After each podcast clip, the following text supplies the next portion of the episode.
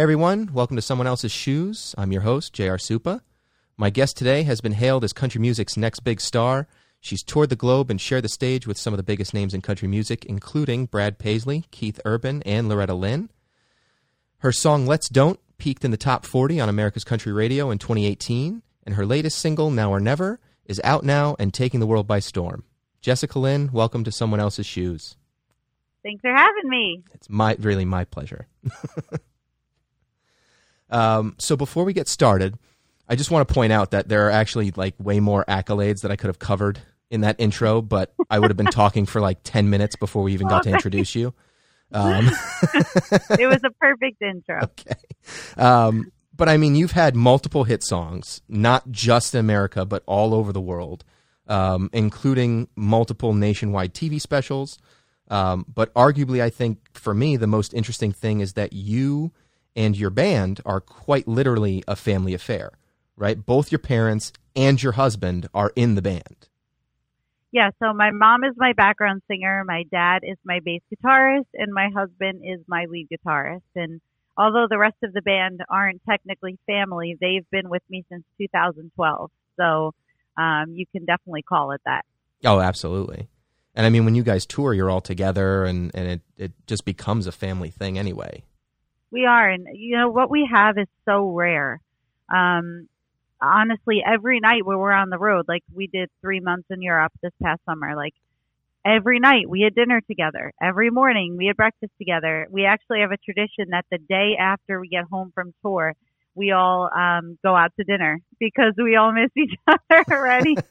and you know, of course, it's stressful, it's tiring, and people get cranky or whatever, just regular stuff on the road. But we all genuinely love each other, and Well, we yeah. all have each other's backs. It's a really special relationship that we have for um, seven people to have stayed together this long. Yeah, that's awesome. I mean, family's supposed to fight. I mean, my Yeah. sister and I fight each other all the time. Like that's that's how you know your family. You have to have at least one or two blowouts. it's true. You know, but honestly, the best thing, there's two amazing things about working with your family. Um, one is that you always get to experience everything together. Um, for me, the best way, and I've, I've thought long and hard about this because everybody always asks in interviews, what is it like working with your family? And for me, the best possible way that I've learned to explain it is, you know, when you're driving in your car and you see like the most amazing sunset and you're trying to get a picture with your cell phone and it looks so terrible after, like it never looks the same as in the moment. That's what it's like because I never have to like call my husband and be like, "Oh, like this amazing thing happened in Poland or whatever." And and it's not the same relaying the message after. He got to see it. Like he, he was there to and then we could go back to like, "Oh my gosh, wasn't that the most amazing?" It's like a totally different experience and bond that you share that way. Yeah. And the the other side is that it's also awesome that we can be so brutally honest with each other. Because especially with creative things like music, you never want to hurt feelings. You always want to tread carefully, like, oh, I don't really like how you're playing that, or you know, whatever. When it's family, you're just like, I don't like that. Do it again. Like, yeah, and they give it to me too. Like that wasn't good. Yeah. Like, you know, or you look crazy doing that. Or when we're filming the video, like, you know, the music video, Steve will be on the sideline, like, you look terrible. like, you pick this up. Steve is your husband. So I don't know if that So, makes it better or worse for people that don't know. he didn't technically say you look terrible. You know what I mean? Like, oh, your your hair is frizzy or whatever. Like, he doesn't have to be like, maybe you should try Right. to like, you know, and it makes honestly, honesty is the best policy, and you're never going to grow or get better if people are always like, you know, so Yeah. gently, whatever. There's no So eggshells. great. Yeah, it's great. It it really is great. You you can always be your best because you can always receive genuine and positive, positively honest feedback. That's awesome. Um, okay, so let's start. I think with the why. Right, the most popular question that I'm sure you get asked is why did you decide to pursue this career? So was it always something that you wanted to do, or did something in particular kind of nudge you in this direction, or was country music always the plan? Like when you started this? country music was never the plan, um, but music was always the plan. I um, ev- there was never a moment that it was like I'm going to be a singer. I was just always a singer. Okay. Um, but even as little as two, three, four years old, I mean, my parents have videos of me singing and dancing and I used to, oh my God, my poor family. I used to make them like videotape me for like four to five hours a day, just dancing and singing and putting on these performances that I had like full sets and like, which not, not much has changed really. uh, um, you know, and I just always knew it's what I wanted to do. There was never a decision to make. It was just inside. And, but when I was in the second grade, I was cast as Dorothy in my school play, my elementary school play. Okay. And for me, that was a very pivotal moment in my life, not because I made a decision to be a singer um, or a performer, but at the end of the play, I got to sing Somewhere Over the Rainbow all by myself, just out in front to end the play.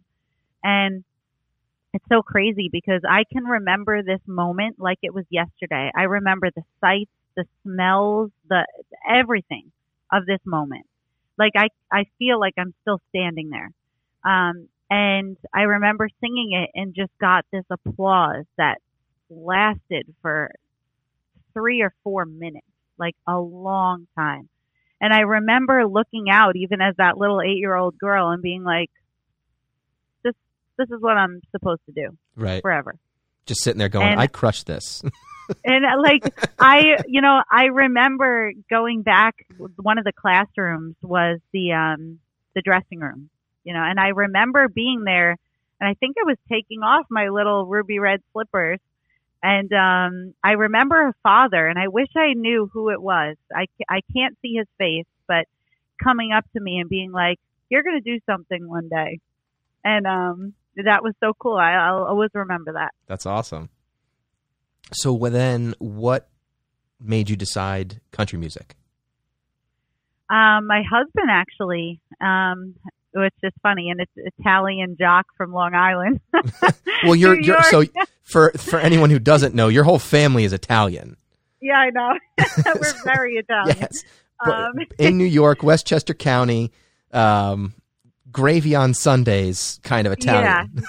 yes. Um, for me, I always loved country music growing up, but and I was always listening to it, but I was never performing it or really. I wrote a few country music things um, on the side, but I mean, growing up in New York, like God forbid you told your friends, "Oh yeah, listening to George Strait this weekend." Like, come on over, guys. Like, you just couldn't do Yeah. that. What are you nuts? So I I know. So I was um listening to it alone at home and writing some things and my dad always loved it. And oddly enough, when I met my husband, um, who was then just my friend, I started writing all of this country music about our relationship out of nowhere. An an entire album's worth. And that became the first television special which started my whole career. and that was how long ago? That was in 2012. Wow, that's nuts. So it just kind of happened. yeah, really unex- I think the best things in life happen that way. You know, you're not expecting it and it's just little signs like, you know, here it's uh this is meant to be. Here, take this. Here you go. yeah, that's what it was like. It really was. Yeah. um, but I mean, so you have. It's safe to say you've been pretty successful thus far in your music career, right? It's only been eight years, um, but you've been doing great things. Um, so what's interesting is that you haven't taken the, I guess, quote unquote, traditional approach to get to where you are now. Um, and this, I think, is a, a big part of the industry that a lot of people don't know about is what it takes to actually get music out there. And so I want to talk about, or I- well, I want you to talk about um, what it's like and, and what that traditional route is, and then the route that you kind of took, um, because I think that's where a lot of the hardships come into play. Right? Is like it's it's one thing to get an agent and a manager and a record label and have them just put your stuff out there, but to do it the way you've done it is completely different and much more challenging. you know, the the music business has changed so much over the last several years. I mean, it used to be even just as a kid, I remember the dreams of you'd be singing. You see it in all the movies and the TV shows where you're singing in this club and this big record exec comes in and signs you. You know, like that's what you think the Yeah. music business is. that is not the music business for a very long time now. Um, there's so much risk associated with taking on new artists and acts and music that nobody wants to put their job on the line like that anymore. So people aren't just signing people. For you to get signed these days, I mean, you got to have a lot of stuff that you're coming with. Uh, radio success, uh, Spotify success, a big social media following. I mean, it's just the way it is. You pretty much have to build yourself up from the ground up and then hope that somebody sees enough value in what you were able to accomplish. Um, and, you know, to be honest, over the years, yeah, my goal has been to get a record deal, and I do have faith that the right partner will come along. Uh, we've had many deals come across, you know, my desk, I guess you could say, of deals that just weren't right or deals that wanted to take too much of what I've accom- worked really hard to accomplish and fund on my own. And I think when we find the right partner, we're going to know it. And, um, but yeah, it's, it's very interesting trying to build a career from the ground up alone. You have to have a lot of creativity. Um, in terms of how you fund things for yourself, it is very expensive to have a music career. It's not like, oh, you just get played on the radio. Right. There's extreme costs associated with radio packages, plugging your music on Spotify, and I mean the real way.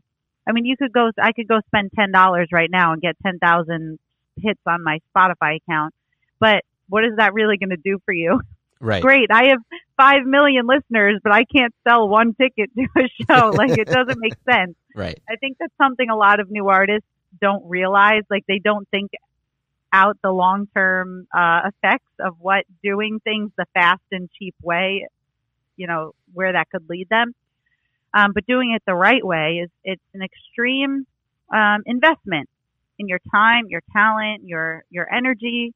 But when you do things the right way and you think creatively and you think outside the box, you can get where you want to be because you are building a legitimate career with legitimate fans and followers.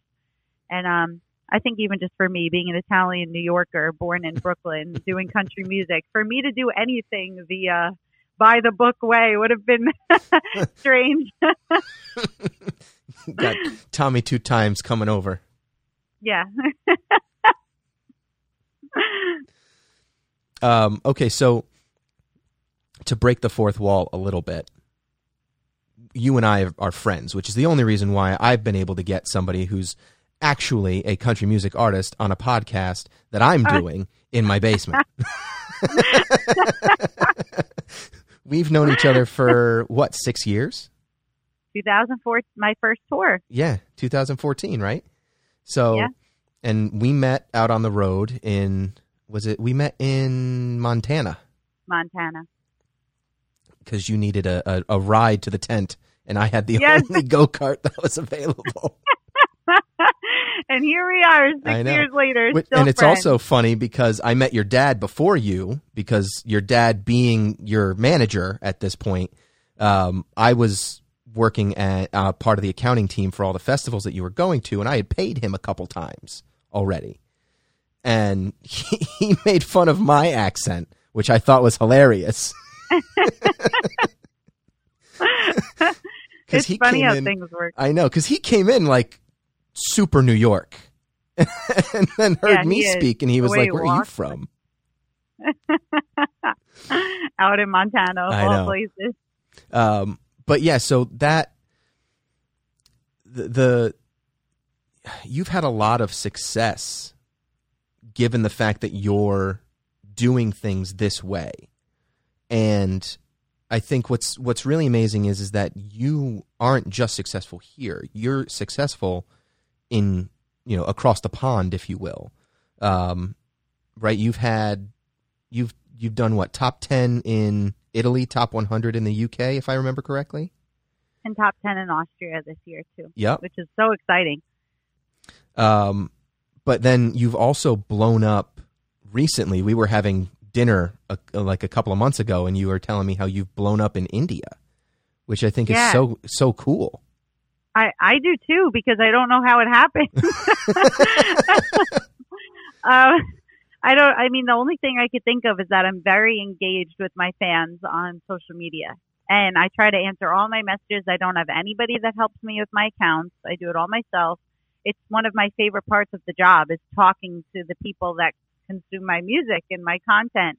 Um, so the only thing I could think of is that I was speaking with a few Indian fans that were like, "Oh, this American artist is talking to me," and then they told a friend, and they told a friend, Yeah. and um, it's just funny how that stuff happens. Um, Because your followers are very loyal people. Like you They have are. a very They- loyal following. they are the best. They really, really are the best. I mean, I can't say enough nice things about my fans, and you know, not just because they're my fans. Even people that open for me always say after every show, "Your fans are the nicest fans I've ever met," and I really believe that. I mean, they just they care about me as a person. They care about everything that I even care about. Last night, I did a um a live stream for the Guitar Center Music Foundation which um, benefits musicians that are in need during this time and also gives music grants, you know, and, and programs, instrument grants, and things like that to kids. And um, they were there, do- all my fans donating, like just being so. I'm just so proud, like to be associated with these people. They're wonderful. That's so awesome. It's nice to have the right fans. Yeah. You know, not just to have fans, but to have the right fans is, is Yeah, definitely no, plus. really, they're great. Um, so going back to you know the the different approaches, just so I think we can we can help people kind of understand um, the difference between what you're doing and let's say um, you know Carrie Underwood, right? Big name. When she puts out a song, it's it's immediately just everywhere, right? It hits the top forty because her name is on it. And so how does that like what what is that process really compared to what you guys are doing? So, um, the name of the game of the music industry is how much money do you have? I hate to say it that way, um, which is a very hard reality. Again, is that little, you know, like I was saying, eight year old girl that's like, oh, someone's going to discover me and, you know, I'm going to release this. I'm going to have a song on radio. Like, it doesn't, it doesn't work that way. Yeah. Um, but behind every single big artist, there's like a million dollars behind each song just to get it out there. Um, and how does someone like me or other independent artists or, you know, artists that are rising or trying to get known compete with that? You can't. Yeah, You you're not cannot. you're not sitting on a million dollars that we don't know about. No, I wish I was. Your dad was an, an, an NYPD. He's he's not rolling. He may, he may have a Yeah. good pension, but he's not rolling in it. No. Um, and it, you know, uh, to be honest with you, it's, it's caused a lot of hard moments in my career because you sit and some, I mean, honestly, I'm not going to lie to you. I, and I'm, the reason I'm going to say this is because hopefully I can help other artists that are struggling with this. I would sit there and I'd want to write a song and I, sometimes I'd get so upset about it. Like, well, what's the point? Like I could write the most amazing thing right now and it's never going to be top 10 like you know it, it's a very hard feeling to realize that no matter what you do you can't compete unless you get that type of funding or money behind you with a record label or whatever it is um, but then on the positive side of things um, i mean even the marketing that these big artists have you just can never af- af- afford it um, Yeah. like the most basic radio package that you could get runs about 10 grand and that's not even for billboard stations. If you want to go after billboard stations, like the mainstream radio, like my singles charted on country radio, which was only country. It wasn't billboard stations. Get, give me a guess what you think billboard per month costs to Per get month? a promoter. Are you Yeah, talking so a, a package for 10 grand to get on the radio station is 1 month's worth of listens. No, so 10 grand was what we put behind Crazy Idea, for Okay. example, which was my hard earned personal money.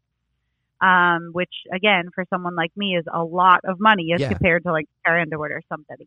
Um, and that's so that you have a promoter that will call the secondary country radio stations, which isn't Billboard, every week and be like, hey, that runs about 14 weeks Okay. be like, hey, you know, this great new song. Can you add it to your rotation? Come on, you did four spins last week. Can you give me another two spins? Let's bring it up to six this week, like that type of thing. Right. And that's how you chart and you move up the charts.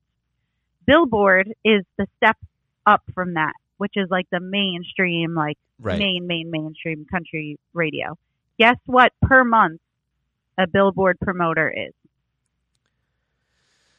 I'm gonna just go. I'm gonna say outlandish because I'm just. I'm gonna go with like a hundred thousand dollars a month. It's twenty five thousand a month. Okay. Twenty five to thirty thousand a month. A month, just A to month. get just to get Billboard stations to play your song, however many times they feel like playing it. Not even to definitely get them to play it. That's to get the promoter to put it into their oh, you're hands. just so you, paying the promoter that much money. You're not even guaranteed that it's going to get played. You're just paying Nope. for the guy that has a connection to those stations to say, "Hey, how do you feel about this song?" Yep. Jesus.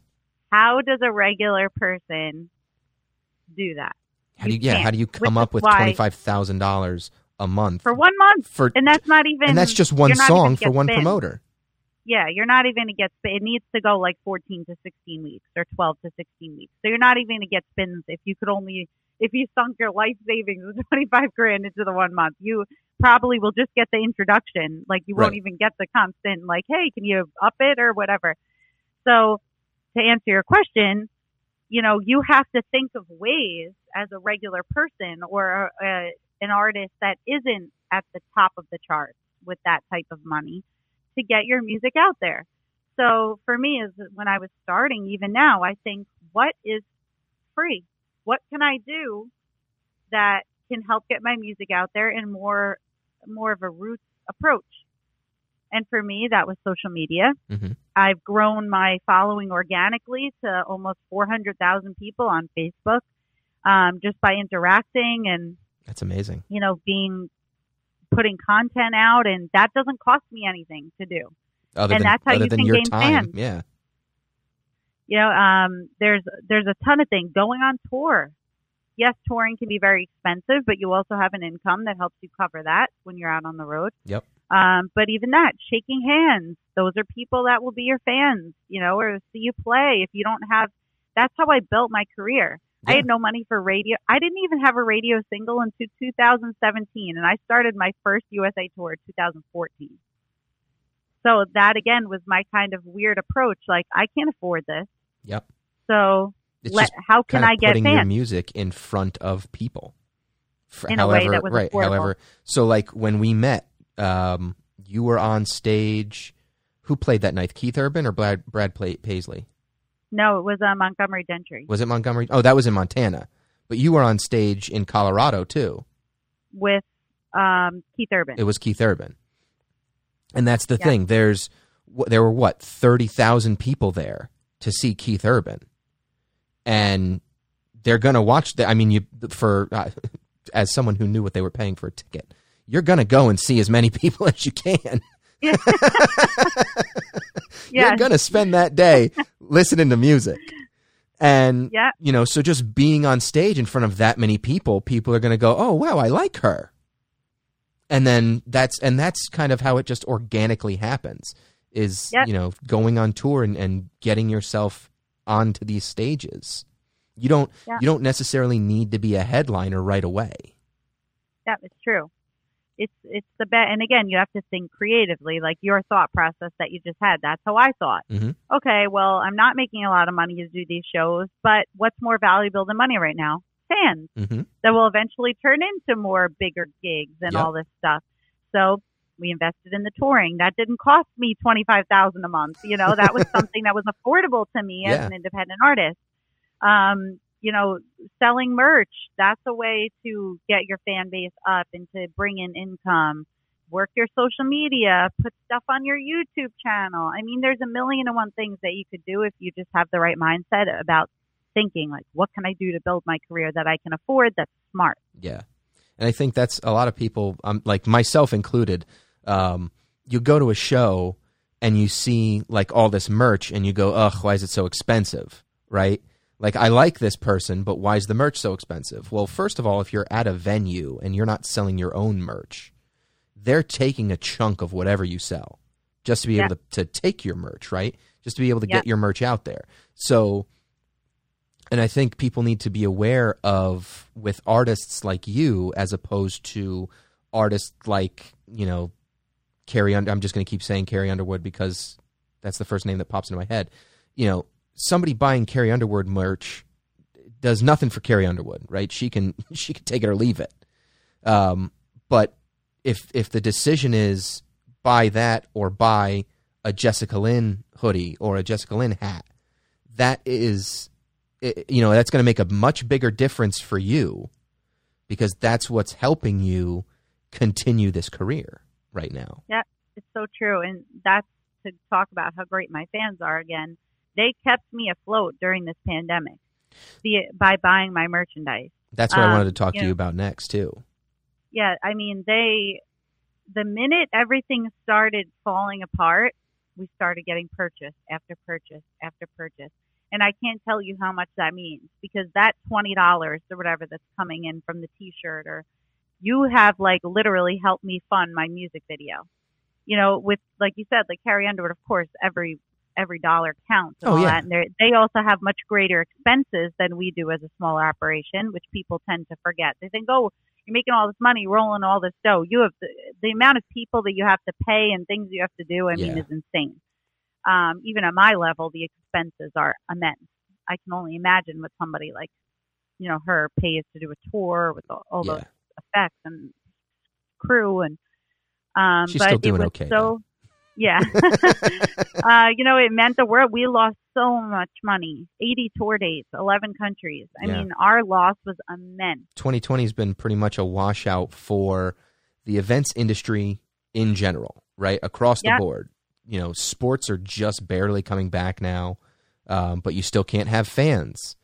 And, you know, that might work for sports, but that doesn't really work for music, Mm-mm. right? Like, there's, if you're on stage and you're playing music and there's no one there, it's different. yeah Like, I'm not a performer, but I know you, f- you, you feed off the crowd. Yeah, you do. And I'm sure sports players do too, but it's different. You're focusing on a a task and I'm Yeah. not a sports player, so I can't say this, but like I feel like from my perspective, when it's music, you need that interaction with the audience. It's just like a different thing. Yeah. But Well- again, like a big artist like that on the label or something like a Carrie Underwood, during this pandemic, the label can help them still fund and move ahead and Mhm. do whatever. An artist like me, 100% of our funding comes from touring. So I don't have that guy sitting in the office at the label. It's like, oh, your new single needs to come out. Here's, you know, 50 Right. grand to put behind it. Like literally our funding went to zero. And I think that the fans knew that and they really stood by me and it, we appreciated it so much. That's amazing. Yeah, because I mean, it it it's got to suck to to be hyped, right? Because uh, you guys get so excited to go on tour and and to do all these things, and then just to be like to to get a phone call because you had a European tour too this year that you were supposed to Yeah. do, Five months straight on the road to And- zero. and to to absolutely nothing, and that's like you said, th- those dollars not only fund you being able to go to the tour, like go, you know, because that's what pays for. Like what people might not realize is just because you're playing at a concert, you know, or or a music festival or whatever, you still have to get there yourself. Yeah. they're not flying Very you out.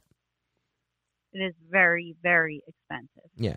So you guys have to get the bus, and you guys have to, sh- you know, take all your equipment and all your people, and drive out there and pay for food and for gas and for you know all these other expenses just to get to this, you know, show, and then whatever they pay at the show pays for it, and then you go to, to the put next it in show. perspective, yeah, think about it. So if you just think about it this way, with some quick math, um, flights to Europe for my band last year were about five thousand dollars. That's only flights. Mhm. And then you think about we need four hotel rooms for every night. So say a hotel room's a hundred dollars. That's being conservative. Right. So that's four hundred dollars a day just in accommodations, times ninety days, three months. What does that cost? yes. Let's- let's- quick math. So what? Hang on, I'll just cut this part out. As I as I open up the calculator. So 400 times 90. 90 is $36,000 Only an accommodation. just in room and board. That has and you still have to get from place to place, right? So you're Yeah, you're going to rent you're going to rent a bus or or a truck or or something so that all of you a van or something that you can all get in plus Yep. all this equipment you're you're toting along. Yep. That's It- also not paying anybody. Right. So if you do the thirty-six thousand dollars in hotels plus plus five thousand dollars in flights, we're already forty-one thousand dollars without any other expenses that come with the road: gas, marketing for the shows, Mhm. paying everybody to be there. Like that's a hefty bill. Right, the band Um, by the way everybody, the band still has to make money. Yeah, even though they're my mom, dad, and husband, I still got to pay them. I guess. well, and I mean, it's it's not just a four person band, right? No, you have what seven seven? Yep, and we Yeah. do someone that sells our merch. So that's another expense. Sometimes another hotel room. Mm-hmm. Um, it's it's a lot. Um, so again, losing all the touring and everything, all of your funding goes out the window. Yeah. Um, and it was really it was a very hard year for me um, emotionally because all those tour dates took me a year to put together. So it was a year of work for nothing. Um, also a year of work for free because you don't get paid to do all that. You get paid when it happens Right. yeah, as a musician. So I worked literally a year for free um, for a payoff that never came, both Mhm. in terms of opportunity and finances. Um, and you know, with the single release and everything, and all this great stuff happening with Now or Never, um, it was very sad when all of the big plans that we had for the single, the YouTube promotion, Yep. and this and the radio stuff, you had to cancel everything. And just to be able to go out and perform it, right? You do all this work, you write this great song, and then you can't shout it to the rafters, right? You can only release it, but you can't It's jump on a stage and sing it to people. yeah, to have to cancel everything that we had planned for the single was very hard for me I'm sure. emotionally. It, really was. But everything, just even looking at my calendar now, like I got teary eyed the other day because I was sitting here doing something and I opened up my calendar and it was like um Munich, you know, and it was like just it's a terrible feeling. And I know that, you know, I'm not the only one going through this. Um, but again, and not to, you know, put us above anyone else. It's very different being in the entertainment industry right now than some other industries. Like, I Yeah. totally understand. A lot of people are out of work. A lot of people are struggling. But for the entertainment industry, like, for example, my friends with salons, they've been struggling hmm um, financially, emotionally, mentally, everything just like us. But they're starting to open again. Right. Well, there's also We- a plan for them. Yes, there's You know no what I mean? That's and that's the thing is like the the entertainment industry or the events industry has no plan. No. There's no like there's no stage for No. for us or No, for you. even if you I say said- us because my wife runs an event venue and Yeah. she's just sitting like she works every day but she's had to furlough her whole staff and there is no like this is when you're going to be able to have a wedding again No, it's, It's- terrible. yeah. And you know, even if you say, okay, you can start doing live music stage 27, you know, it's like, um, how many people, right you know, can we have? Or music is not something that it's like, okay, you can open tomorrow. Gigs take a long time to book Mhm. and promote. So I, I've had everything canceled up until October 30th. Like, that's not something that when October 1st hits and everything's clear, it's like, we're going right like it's going to be a long time and say even we get the clear to just go who says people are going to be comfortable buying tickets again and Yep. sitting next to people like that and i mean there's so many unknowns with our business that make it a lot more difficult than a lot of other industries Well, out there about right now how about these festivals, right? So like the music festivals and shows that take place every year that rely on the income they earn every year to fund the next year. Some of these Yeah. shows aren't going to come back. Some of these festivals are going to go bankrupt. we had a date cancel on us for england um, the place closed, like for good. Yeah. That's that's such a shame. You know, that's these small music venues and places like this. I mean, that's someone's livelihood. Yep. You know, A lot of these places are privately owned. They're not owned by big corporations. And it's very very sad. and it's It's and then it, and then there's the trickle down effect, right? Because now just a just because you had been booked for this show and the show got canceled this year doesn't mean 2021 Jessica Lynn's name is going to be on the bill. Like Yeah. you have to go through all that work that you did in 2019 all over again with the hopes of of getting back in 2021. yeah With the And hope, right, even though we're both, to say that it's definitely going to happen again? right.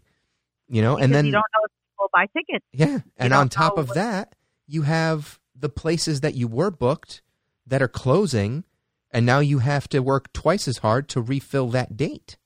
Right, that part Yeah. of the tour needs to. You need to have a place to be. it's it's very weird and i don't you know i don't think people that are maybe not in this industry don't realize the astronomical effects that this has had you know on people like me um it's it's a very it's not a good place to be um Yeah. but again uh, you tried to look at the silver lining and everything you have to I sat there, I'm not going to lie, the first few days that we lost everything, each time, first I took the Europe hit, then I had to take the USA hit. Then I had to take the losing all the funding for all of the single promotions and everything hit. Each time I let it beat me up. Not gonna lie, took a few days after each to just cry and just feel and just be upset and sad and um but you know, then you gotta get back up, be like, All right, let's do this. Let's go online. Let's do this. Let's try this thing instead of what we had planned. Let's can't do this show, but let's ask the venue if they want to do something online instead. Or, you know, you got to just think positively and, and move forward. You can't just let it beat you up forever. Yeah, It's good to feel and let those emotions out. I needed to let out my frustration and my sadness about everything I had lost. Um, it's like any type of, you know, the stages of losing anything. You got to kind of go through that. going through the the five stages of grief. Yeah. And then you kind of like, all right, let's let's try again. And you have to because again, we don't know how long we're going to be affected by this thing and Yeah. um we got to make something happen and and keep going. You can't just lie down forever. Yeah. Well, okay, so let's talk about some positives then. First, now or never, right? You have a, a brand new single out. So talk to me about the inspiration for the song, the video, um, and and you know just a little bit about like the whole process of that song. So the inspiration for Now or Never was your first love and that nostalgic feeling of that excitement of that whole thing. I mean, honestly, your first love and being young, like in like falling for somebody, is unlike any other experience you ever have in your your life. Like Mhm. being young and feeling that, and like I, you know, those moments of like I'm outside your house, like come on, let's like go do this adventure. You know, like you don't experience that stuff once you hit a certain age. That now or never instinct to Yep. like, yeah, let's go. Let's you know, go. like my mom's sleeping, like hurry up, like Sneaking You know, out like the t- the second floor window.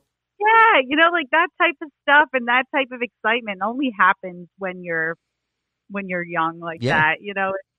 Um and so that was really the inspiration for that. Like, okay, you like this now or never feeling of just feeling young and excited and um and it's fun. And the music video um portrays that too. It's I don't want to give too much away, but it's set at a retro old drive-in movie theater and it's two young kids. First time I ever used actors in a music video. Mhm. Um go on this now or never adventure um of this great night like falling in love and um and it's actually a funny story with that single because the whole rest of the album is very very soul influenced um and like my single run to that came out right before that it kind of has like this backbeat that's a little bit it's they're a little more mature sounding the whole Mhm. rest of the album And I wrote Now or Never, and I loved the song because it reminded me a lot, honestly, of I grew up listening to a lot of like Simple Plan and like all that kind of pop rock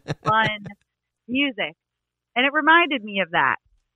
And maybe because I listened to all that music when I was young, or, you know, who knows what, Yeah. it, what it was. Um, but I really wanted to put it on the record. And we're looking at the song list. And I'm like, this song just like, it doesn't fit. Like, where do we put it? Do we put it at the end so it's not like, whoa, what is that in the middle of all this other like more mature soul influenced music? Um, because it, does- I mean, everything has like this undertone of rock and roll to it, which Now or Never definitely has. But Mhm. again, it was like this sore thumb in the middle of this album. So I asked my dad, who's producing the record, I'm like, can you finish Now or Never first as one of the first songs? Because I want to see, like, we had the arsenal of all the music in various stages of completion from the band, you know, recording and us doing whatever to it. And I said, I, I want to listen to that early on because if this is really going to be that big of a sore thumb when it's done, we need to make a plan for replacing it. So I'll need to know if I'll need to start writing Yeah. some more stuff or whatever. So please finish that. so we have a Dropbox of all the stuff that's done so far. So we had like Run Two. We had this single that was set to come out. Like we had the artwork done, we had the music video planned, everything. And it was a song called Love Me That Way, which was more in line with Run 2. Mhm. And so that was in the Dropbox along with one other, and Now or Never. So Steve and I are driving in the car. It was a really like hot summer day recently. Um, the sun was coming through, like the windows were down, my hair was blowing. We're driving, listening to the tracks in this Dropbox. I'm really enjoying everything. And then Now or Never comes on, and the two of us are like, like in the sunshine, like have like it was like so fun and like peppy and like with the sun and the wind. It was like, man, like I looked at him, I'm like, no pun intended, but I think it's now or never to release this song. Like this needs to be in the summer with this weather and Yeah. like this, you know, atmosphere. It's not going to work to do it any other time.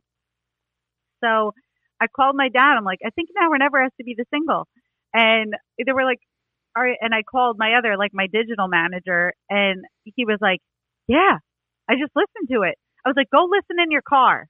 And he's like, that's got to be the song. so then I sent it to our uh, PR team in the UK. I was like, not going to say anything about either of these. Which one? A or B for the next single. And unanimously, oh, this is so perfect for summer. It's got to be now or never. So I did the photo shoot for the artwork the next day, like the next morning. um, uh, we redid the whole music video concept. We had to race to get everything uploaded to release in time and iTunes and all these things because everything else was set. Like Yeah. this was so last minute. But I went with my gut. And um so that's how Now or Never came to be. It was never even supposed to be like even on the album. And it was just a gut reaction, like gotta be now or never Yeah. Well, it's it's a great song, so I think that's uh, you made a good choice. Thanks. Um, okay, so last thing, the uh, silver lining uh, that you mentioned before, the couple of things that have helped you get through besides family because I mean I've I've met your family. They're wonderful people. So Thanks. to be surrounded by them and the band too. But when I say family I mean your your whole family your extended family included. Um, they're all wonderful people. So to to have them around you I'm sure has, has definitely helped um, manage this this whole COVID mess. Um, but there's also been some some furry friends that you've had that help you through that people might not know about. I mean, if they follow you on Instagram, they know all about uh, your your little raccoons, the the thirty seven the family of thirty seven raccoons that lives outside your back door. um, but also, you guys are fostering a wonderful little puppy. Yeah, it's so funny. Like I just saw myself on camera, like my whole face light up as soon as you mentioned furry friends. Like a mother talking about her newborn baby. Or your little fur babies. yeah.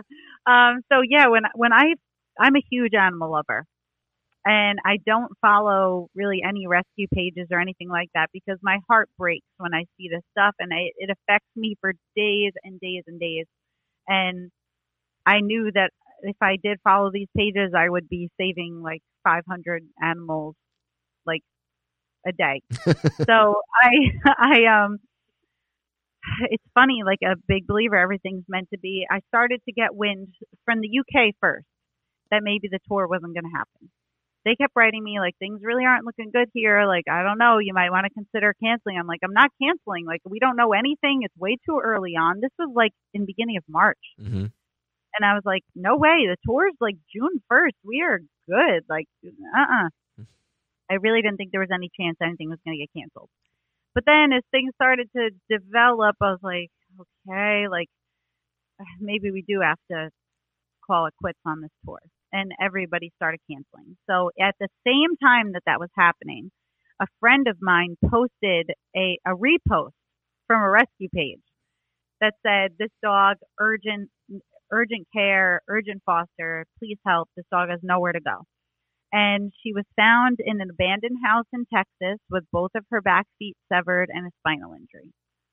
So it looks like they were chopped off by somebody, um, but again, nobody was there to really ever know. She was found abandoned, um, but I mean, really terrible abuse. Like her tendons were hanging out at the bottom of her feet, and um, I saw her little face on my Instagram. I'm like, we have to get this dog. Like this is the perp. Like this is why the tour is falling apart. I meant to save this dog. Um, so the next day she was at my house, and um, I mean she is just a. She's been an inspiration, honestly, for me.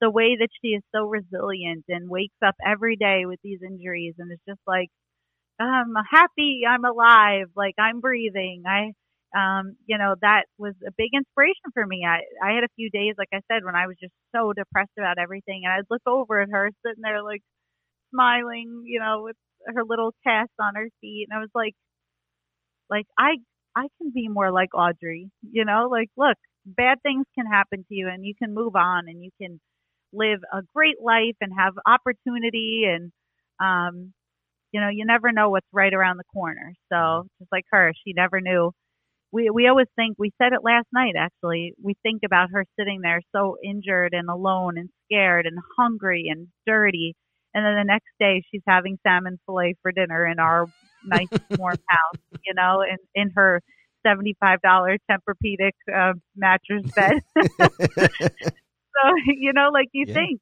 things can turn around in a minute And she's And overcome too, right? Because she was supposed to have. You said she was supposed to, or you told me not recently, but when we had dinner, she was supposed to have like uh, prosthetics or something, right, to help with her Yeah. feet. Because they said she's not going to run or walk or anything, and and all I see are videos of her just running around the backyard, her and Steve. Yeah, she really is so resilient. Um, she had a wheelchair that she refuses to use because she knows she can walk um, and run. So we don't use the wheelchair. We're trying to still get the wounds on the bottom of her feet to close over, which is Mhm. really hard because they're trying to literally like close in right. um, over the open portions, which is difficult because you have all 44 pounds of her standing on those open wounds day in and day out. Um, so it's a lot of work for us making her fake feet out of like gauze and Mhm. taking care of the wounds. We wrap her at least twice a day to keep them clean. Um, so it really is a lot of work, but she is healing. And when her wounds heal, we're going to get her fit for the prosthetics so that she can have be able to just get up and go without us having to constantly wrap and gauze and um so I'm really excited for that and she's come so far and she's just she's so great. She's like the best dog. That's amazing. Lover of puppies and raccoons alike. Yes, and we have the babies. I've actually been Oh, waiting raccoon for the babies right are here to now? drop on my Instagram story the babies. Oh, jeez. Cutest thing you'll ever see in your whole life. You are welcome in advance. I can't wait. I anxiously await the story. uh, um, all right, so tell everybody where they can find uh, Now or Never, Run to, all your other wonderful music. Uh, my website is jessicalynnmusic.org, and I'm on Spotify, iTunes, all social media platforms at Jessica Lynn Music. Fantastic. Jessica Lynn, thank you so much for taking the Thank time to do this interview.